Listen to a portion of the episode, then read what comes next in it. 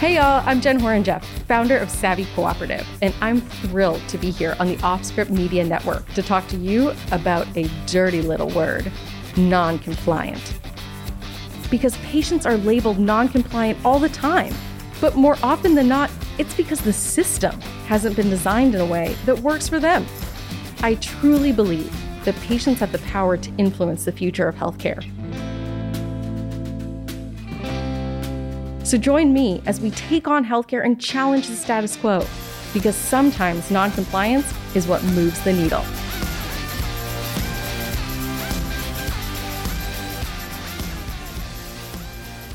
Hello, and welcome back to Noncompliant with Jen Horonjeff.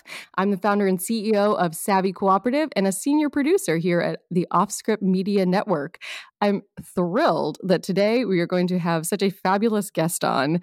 I am proud to bring you Gabe Howard, the author of Mental Illness is an Asshole and Other Observations. He's also the host of Psych Central podcast. So, Gabe, thanks so much for joining us. I am thrilled to be here. Thank you so much for having me. So, as I talk about your credentials here, I notice there's a theme around mental illness and psychology. Why in the world do you actually care about mental health? It's actually a very good question and it has the standard answer because it happened to me. That that's really the unfortunate part about mental health advocacy. There's almost nobody. In, in fact, I I would place a wager that there is nobody in mental health advocacy who hasn't been personally affected by it. Either they themselves have a mental illness or somebody they care about has a mental illness. I think one of the interesting things for myself as somebody with physical illnesses is that there's just so much overlap then with the mental health community. I'll I'll share, you know, personally that members in my family have other mental health issues, but yet for me with somebody as somebody with physical disabilities and other types of diseases, it felt like there was a different stigma for my family members who had mental health issues that they were dealing with, as opposed to myself with physical health issues. Is this something that you're seeing in general as somebody, you know, living and working in this community? patients are always going to be stigmatized and i'm sort of making air quotes over the stigmatized because not everybody sees it as stigma Eh, but what I define as stigma is, you know, doctors don't listen to us. People think that we don't know what's going on. They think that we have zero role to play in our own recovery. I mean, remember, it wasn't that far back that when you went to a doctor, you had to follow your doctor's orders. They were orders for Pete's sake. I mean, you were basically a child. So there's there there's that. We're always going to have this problem where we're the patients and uh, the medical community is the medical community and apparently we we cannot be friends we we have to be sort of reluctant roommates for lack of a better phrase but then add on to that people are just mean to people with mental illness. Mm. I get afraid of something that my doctor asked me to do, and they're like, well, it's for your own good. Well, you have to take the pills. Well, who cares if it's a side effect? You're better off.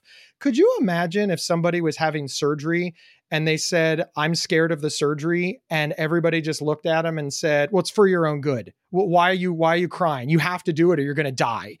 And that extends to our families.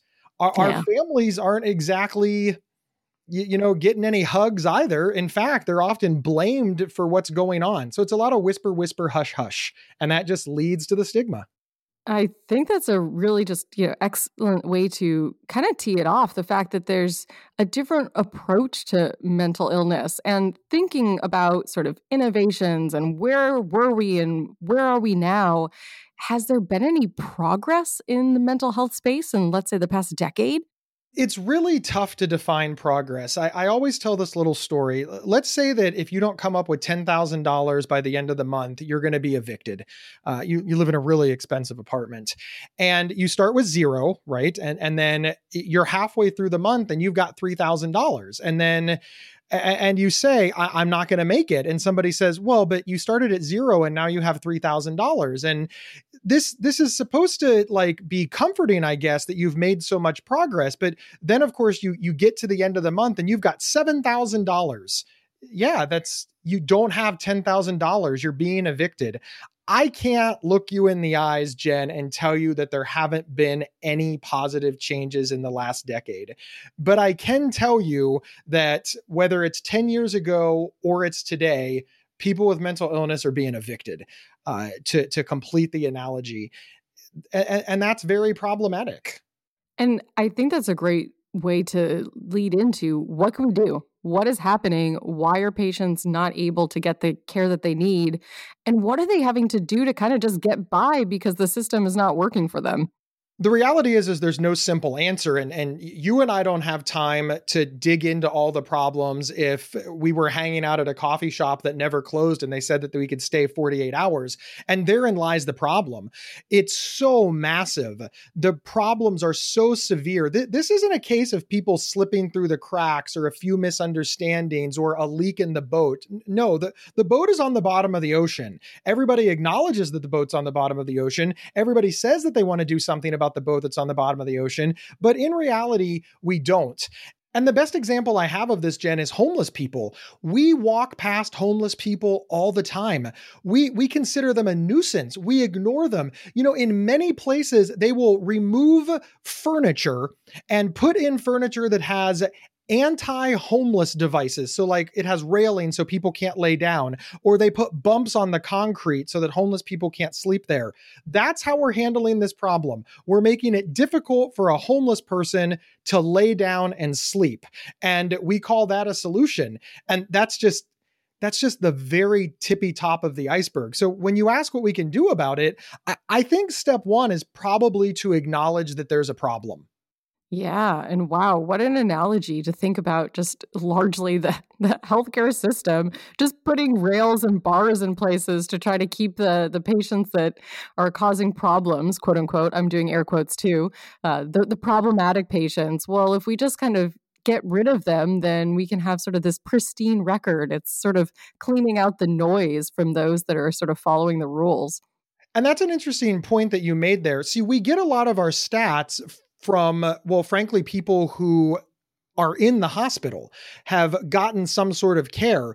There's there's a whole contingent of people that have never received any care. There's a contingent of people that have only received care in the criminal justice system. Mm-hmm. there's a contingent of people who are are literally homeless. So not only have they've never gotten care they don't even have food and shelter. So frankly their mental health concerns are not as pressing as the fact that if it's too cold, they will die from exposure. And, and, these are all of the things that make up the mental health system. But all we're talking about is the person who presents at the emergency room, the person that makes an appointment with the psychiatrist, the person who has family members advocating for them to get well. Uh, yeah, we're, we're literally eliminating swaths of people to come up with our advocacy goals. It's just nonsense. It, it, it's like your house catching on fire, it burns to the ground. And you're like, look, the shed is standing. And everybody's like, well, yeah, then nothing bad happened. it's like, but, but turn around. The house burnt down. No, no, the shed's fine. Lawn's pretty good too. It makes me think of, you know, all the innovators that we see that are working in mental health and not to poo poo them, but how is a new app helping those people, like you say, just get shelter and food? The reality is is the new app is not helping people get shelter and food. Now that doesn't make the app bad. Th- this is this is another huge problem that we have in mental health advocacy. What the hell is mental health? It, it's so broad. Could you imagine if instead of cancer advocacy or breast cancer advocacy or or diabetes advocacy or surgical trauma advocacy or migraine advocacy we just had physical health advocacy and everybody was the same. It doesn't matter if you have terminal cancer or a headache, you're a physical health advocate. We lump it all together the, the reality is is those apps are great for people who are having mental health struggles but yeah. They're not doing anything for people with severe and persistent mental illness especially people with severe and persistent mental illness and crisis. Uh, that said I, I don't want people to stop using technology to improve the lives of my fellow man. Just because somebody is worse doesn't mean that the problems that those apps are treating aren't incredibly important. But I, I think that they get overvalued. People are like well we've invested millions of dollars in technology for people with mental illness. Ah, you've invested millions of dollars in technology for people with mental health concerns. We've actually invested very little in people with psychosis or schizophrenia or you know even bipolar disorder or major depression. And that's the problem. That lumping it all together creates the illusion that everybody's getting help rather than what's actually happening and that the sicker you are, the less resources are available. Yeah. And I know that you and I, when the pandemic started, had a conversation around this around how is mental health and our virtual world, how are they coming together in a more cohesive way? Because, Gabe, isn't it just super easy that mental health is obvious that you can treat it remotely? and some mental health can be treated remotely. But let's pretend that Gabe Howard has the identical mental health issue as that homeless guy that I just described annoying us down the street. Well, I, have a computer. I, I, have high speed internet. Uh, I have health insurance. So all of these things are now available to me to solve my problem. Now, remember that homeless gentleman has the identical problem. Now, I'm pretty sure he doesn't have a computer, broadband, or health insurance, or probably the ability to make an appointment. And, and that's where it gets so complicated. Why is the base assumption that every single person with a mental health problem having identical resources. Th- th- this is literally nonsense. I would be laughed out of a room if I said, you know, everybody should buy a Mercedes. And people would just laugh at me, and I'd say, "What? It, it's a top-rated car, German engineering. It's it it's the model of luxury. Why would you not want the best?" And people would be like, "He's he's so out of touch." And I'd be like, "But what? I- I've explained why the Mercedes is good. That should be enough." And yeah. if I got a brain in my head, people would be like, "Look, most of us don't have access to a Mercedes. We we can't afford the gas, the the the cost of the car, the maintenance, the upkeep. We're we're we're we're buying five thousand dollar beaters at the buy here pay here, and you're talking about the benefits of a Mercedes, but people are wandering around saying, I don't know why that guy doesn't get a Mercedes. It's out there. I've seen it. I know it exists. I read about it in the paper. It's his fault. He doesn't want to get better. If he mm. wanted to get better, he'd buy a Mercedes. Now, again, people are like, look, Gabe, you're an idiot. Not everybody can afford a Mercedes. We get that. But when I say that not everybody can afford a- access to healthcare, that not everybody can afford a doctor's appointment, that not everybody can afford what they need to be stable, people are like, well, they're just lazy. They should get a job. I, where did this come from? Where where did this thinking come from? It's fascinating and and frankly sad. It's it's terribly sad. It just ascribes a sort of cookie cutter approach to mental health and it is not the way that an individual patient would approach their care. And not only is it access and resources, but personal preferences and are people comfortable with some of these different approaches? Like you had mentioned before, there may be opportunities where somebody wants to have an in-person session with, you know, a mental health professional, as we may call them. I don't even know if that's what we should be thinking about them because there are specializations even within mental health. But I think it's coming down to needing personal preferences, even if we can solve the access problem, which can we solve that? Do you think we can solve that? The access problem is going to be difficult to resolve because it really doesn't matter what illness you have. You probably have an access problem. We're one of the only countries that has the phrase pre existing condition. In other countries, they just call it your health history. Mm. There, there, there's not this stigma around having previously been sick. There is in America once you're sick, you're you're radioactive. You you've got problems. It's difficult. And in America, we get our health care through our employers. Well, I don't know many employers that are hiring people with stage four cancer. And I don't know many people with stage four cancer who are applying for jobs that are a high enough level to work full time to get the kind of health insurance that you need to fight stage four cancer. And we look at this like, oh, this is a good system. It, it's not. Now let's bring that over to the mental health side where most people we we feel bad for people with stage 4 cancer. We we feel sad about it. Like it it it moves us in some way. It it worries us. But you you hear that the person with mental illness can't get care and they think ah he should just get his shit together you know if he wanted to well i don't understand why he doesn't work harder you know back in my day we would have just spanked that out of that belligerent child and just on and on and on we just have so many excuses for why we're literally ignoring sick people. They're sick. and we don't care, and we blame the sick people. We get our insurance through our employers.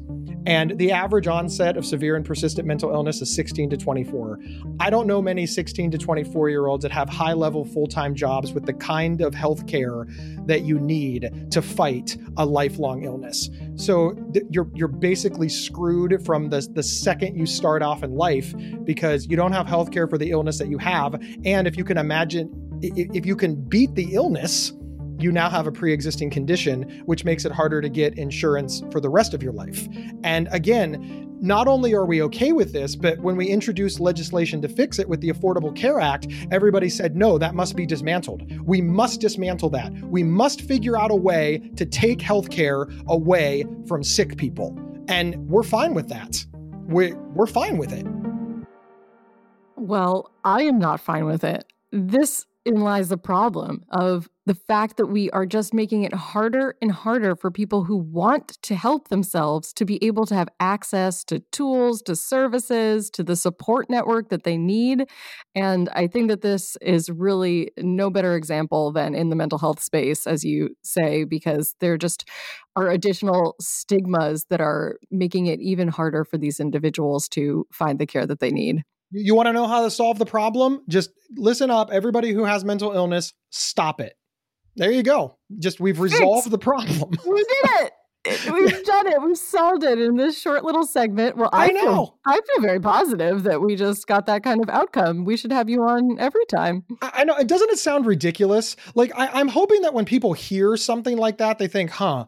that really sounds ridiculous. I, I, guess the solution isn't to make the patient stop it and tell them to fix it. Like we, we need a we need a more robust approach. Like when you really say it that way, I, am hoping that it gives people pause and it makes people think, huh, we, we might need to pay more attention to this. Uh, I, I don't know. I don't know. It's all I got. Hey, I would love for my autoimmune diseases to stop. So I should just tell my body to stop attacking all of my tissues and then I'll be fine. I feel really bad that I did not tell autoimmune diseases to stop it. I don't know if I have that power as I'm only a mental health advocate. I'm not a physical health advocate.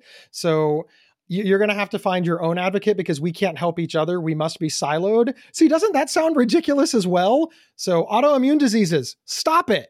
Stop it. Stop exactly. it. well, we have solved healthcare. Gabe, as always, it is fabulous to speak with you. I know that our listeners always learn so much from hearing the expert wisdom that you bring to the table. So, thank you for joining us today. Oh, you're very welcome. I think you're one of the only people who calls me an expert. Everybody else is just like, there's that loud redheaded guy. So I I I love the title that I have whenever you're around. Uh, well, you deserve it. And this is the point that patients are the experts in their conditions. So thank you for sharing your voice. And we can't wait to have you back again. Anytime.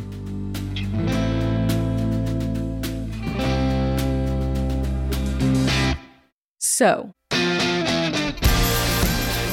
are you ready to challenge the status quo? Well, join me as we take on healthcare. Whether you're a patient who wants to share your story or a company who needs that valuable patient input, well, come on over to Savvy Cooperative. Visit us at www.savvy.coop. I'm Jen Horonjeff. Thanks for tuning in to this episode of Noncompliant.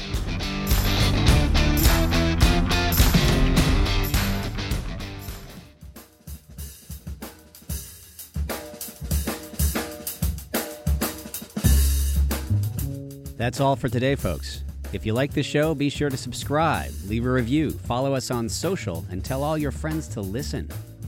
Out of Patience with Matthew Zachary is a product of Offscript Media. Our executive producer is Matthew Zachary. Our senior producers are Jen Horonjeff and Andrew McDowell. Darren Tunn is our production intern. It is recorded, mixed, and edited by Matthew Zachary. Our theme music is by the Mike Van Allen Quintet and by Mara. For advertising and media inquiries, email media at offscript.com. Hit us up at contact at offscript.com to share comments, feedback, and make guest recommendations.